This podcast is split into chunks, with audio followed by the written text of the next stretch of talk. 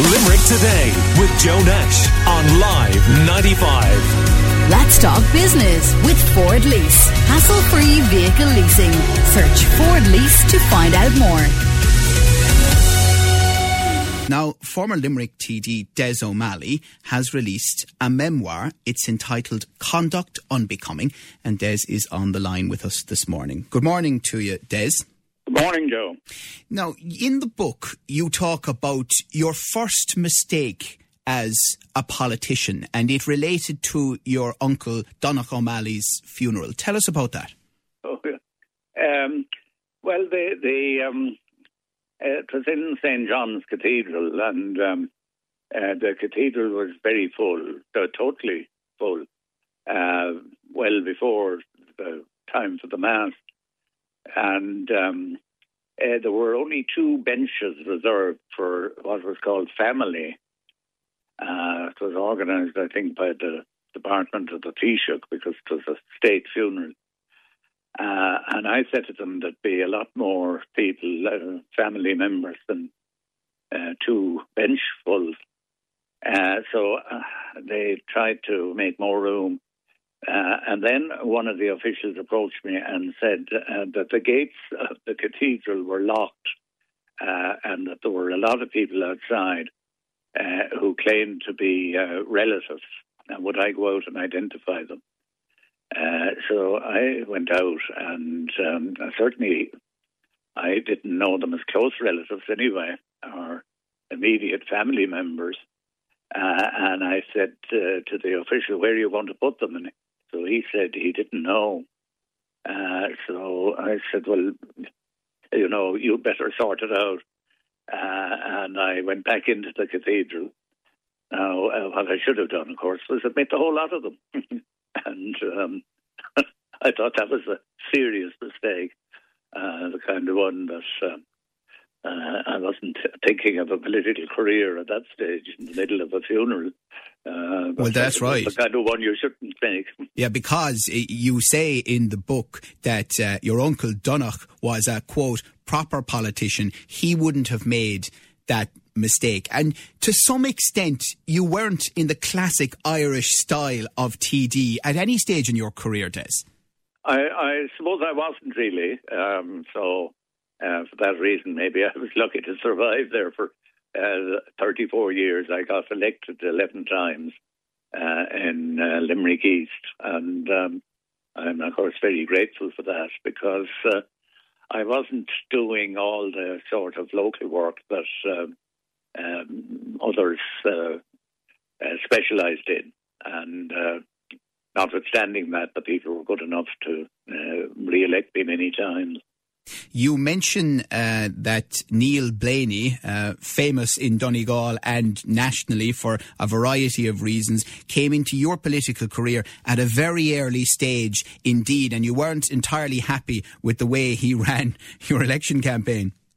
Uh, I wasn't. He came in, uh, it was going uh, uh, quite well, and it was being run by a man called Podge Brennan, who was a parliamentary secretary at the time. But he was a low key sort of man. but he was doing perfectly all right, and we were getting on okay. And then about three weeks before polling, or perhaps two two weeks before polling, um, um Blaney suddenly arrived in a kind of whirlwind and announced that he was taking over. And he did that without consultation with anybody, uh, including myself. Uh, or the local organisation. And he brought people from Donegal with him who were used to fighting by elections, because in those days by elections were quite common. Uh, there, there were six, I think, in the year in which I was elected, uh, because a lot of the uh, deputies were quite elderly at that time. Some of them had been uh, people who had been in the War of Independence and in the Civil War. Uh, and one of the things that um, uh, the Donegal Mafia, as they were called, did on Blaney's instructions uh, was after Fine Gael had written the name of their candidate, O'Higgins, uh, on the footpaths um, in Limerick, all over the city, one night in white paint. Um, Blaney was furious, and he sent out his uh, Donegal people uh, with pots of red paint uh, the following night uh, to write uh, the figure 77 under the name of Higgins. And of course, this caused absolute uproar uh, and antagonized um, uh, Fine Gael supporters and yeah, why? What did what did but voters who, who might have voted for me too. Yes, but Des, what did seventy seven refer to? Oh, 77, sorry, referred to 77 uh, men who were executed during the Civil War without uh, trial uh, by the Free State Army Yes. uh, on the instructions of the government. And the the, um, uh, the Minister for Justice at that time, who would have signed the warrants for their execution, uh, had been uh, Kevin O'Higgins, uh, who was actually an uncle of the uh, ca- candidate in Limerick um, uh, who stood against me, Jim O'Higgins. And uh, that, that, of course, um, you know, infuriated a great many people and um, uh, caused a lot of um, angst and anger at the time. Absolutely, and of course, you know, uh, you were re- reasonably transfer friendly, and you were hoping for transfers from Fine Gael. No, you were elected. What's really fascinating is that the subsequent general election, uh, Donogh, your uncle's wife, Hilda, ran against you in Limerick as an independent. That must have come as a massive shock. Uh, it did because you see, uh, before I stood in the by-election, uh, I went to see her and asked her what she interested, and she told me she wasn't. And then she told me all the reasons why she wasn't, and she advised me, for my own sake, uh, not to uh, stand because uh, not because she wanted to, because she didn't, but because she distrusted a lot of the people uh, in Fianna Fáil, and she didn't like the way that Donogh had been uh, treated by a number of them. And um, uh, I, I uh, for that reason, got quite a shock when she suddenly uh, decided tw- 12 months later to uh, to stand as an independent.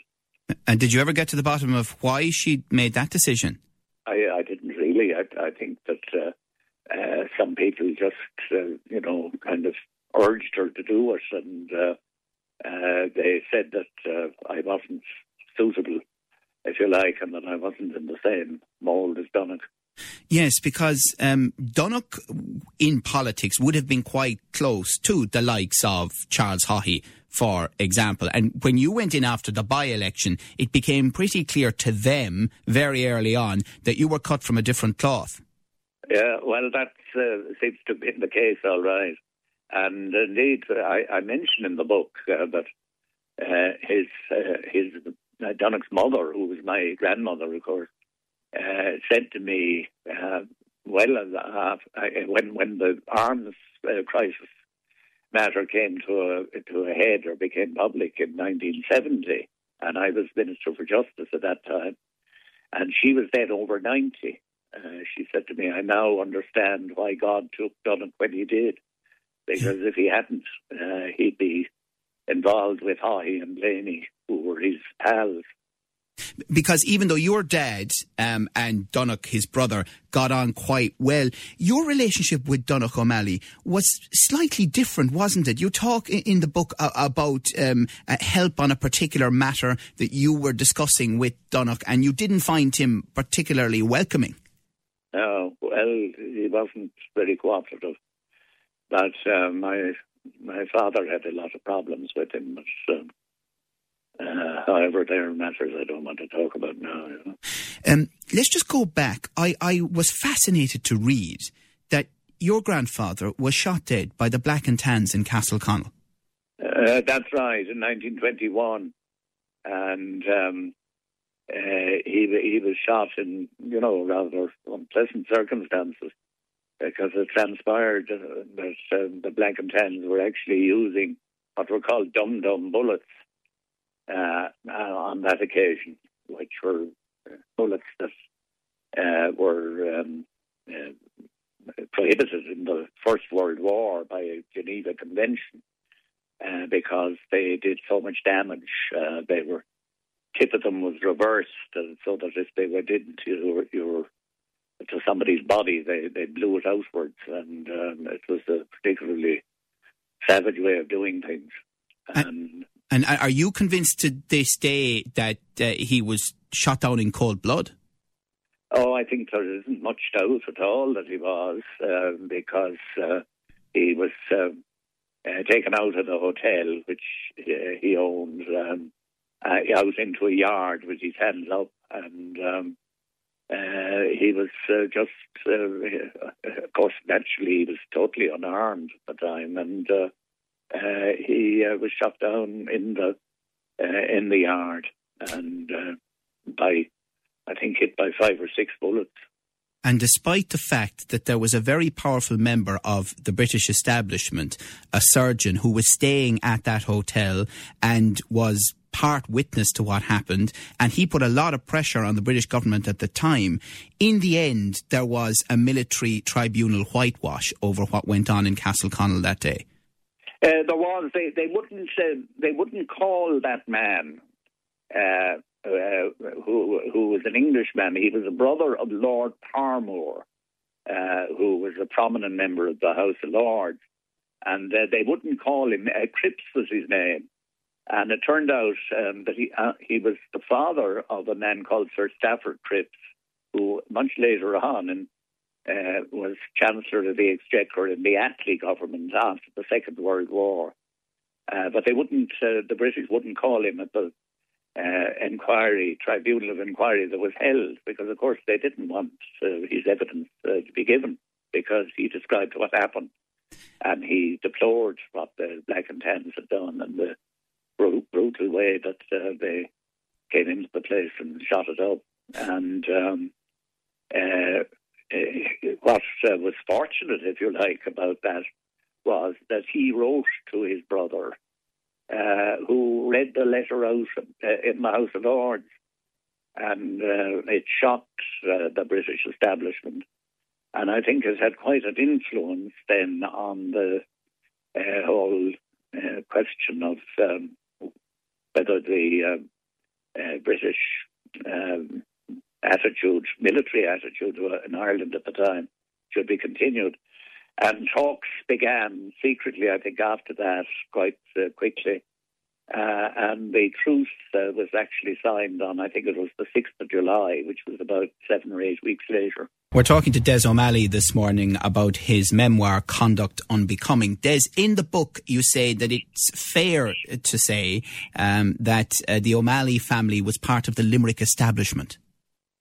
Yeah, I suppose it, it was fair to say that, or it's fair to say it, um, because uh, uh, you know my, my father and uh, various uncles of mine on both sides were solicitors in Limerick, and uh, in that sense, I suppose uh, members of the establishment, if you like to call it that. Yeah. Uh, you also talk uh, about the assortment of um, characters from various backgrounds that used to come into your father's solicitor's office, and I think you put it down to rugby. Uh, I did. You see, I, I see rugby um, a great unifier in Limerick because it was a, was it is a, a, a universal game in Limerick, unlike other places like Dublin or Cork, where uh, it isn't. It's a bit elitist, if you like, or certainly used to be at that time anyway. Um, but um, in, in, Limerick, it was always different, and um, uh, there were all kinds of fellas that uh, used to be very friendly with my father. Uh, uh, uh, principally arising out of the fact that they played rugby either with him or against him. Um, yeah, and, and you used to say, come into the office and go, is Desi here? I, I need a hand with something. Yeah, yeah. yeah. Uh, well, they, they, a lot of them would come in, uh, and the thought struck me that they'd hardly be let into uh, offices in Dublin or Cork, maybe. You know, that, that that was a big difference. Yeah, absolutely. Now, one of the most controversial um, aspects of the book is that you wade into the debate on Kilkee, Des Kilkee and uh, the family going to Kilkee or not going to Kilkee. It turned out in the end, didn't it? Uh, it, it, did. Well, my father got a bit sick of it. He said it wasn't a holiday because uh, there were too many people asking him questions about how their cases were going and things like that. Uh, so after while, he, uh, a number of years, he decided he'd move uh, for holiday purposes to Spanish Point, uh, where in those days Spanish Point was absolutely full of nuns. Uh, extraordinarily large number of nuns. Nuns were a very common phenomenon in those days, and there were hundreds of them there. So uh, they they didn't interfere with him or ask him any questions. Yeah. Um, you obviously were moving in the direction of uh, a legal career and then uh, the intervention of the death uh, of your uncle Donogh, as we've talked about. Uh, you ended up uh, in the Dáil. Um, now, one of the most interesting um, aspects uh, of your career uh, was the arms crisis, and, and, it has been debated um, ad nauseum, and you write about it extensively. But I just want you to compare for me two Fianna Fáil Taoiseach, Jack Lynch and Charles Haughey. Well, they were, you know, different as chalk and cheese in many respects. Um, and um, uh, anybody who, who knew them could see that straight away. Uh, totally different people, different approach to things. Uh, Lynch was a, a man who uh, man of, I suppose, modest tastes and uh, uh, modest demands, and had no great ambitions to aggrandize himself in any way. Um, whereas, uh, well, he was a very different kind of man who aspired to a, a lifestyle that was uh, way above uh, his earning power. Uh, but nonetheless, he seemed to be able to enjoy it. And he was also very keen to uh, have power for its own sake and for uh, the use that he could make of that power. And in the centre of the arms crisis, as you were when you were appointed Minister for Justice, there have been many different versions, but you have always steadfastly accepted Taoiseach Jack Lynch's version of what happened relating to the attempt to import arms uh, through the south and into the north of Ireland at that time. Uh, well, I have. I mean, it's not just his version of events. I, I know what happened, so it's my own version. It's, it's the actual fact, and um, uh, it's not just uh, from him. I mean, it's uh, uh, what the guards had to say, what the Department of Justice had to say, and in particular, what the um, secretary uh, of that department, Peter Berry, had to say, because uh, he was approached uh, to uh, allow these arms into the country illegally, which he refused, of course, to do. How different was Fianna Fáil under Haughey compared to the leaders uh, of Fianna Fáil that came before?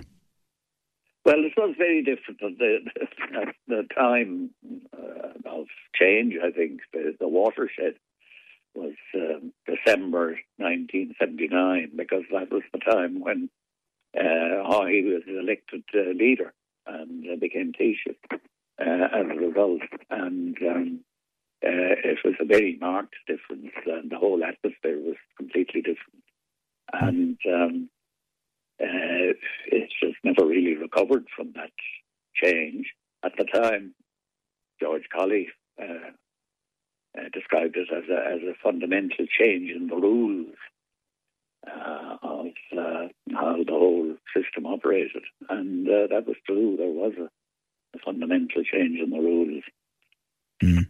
And so ultimately, I presume you came to the conclusion that who is at the top often determines the culture of the people around him, um, as would have happened in Haughey's time. Yeah. Well, it does because it percolated down down through the ranks, if you like.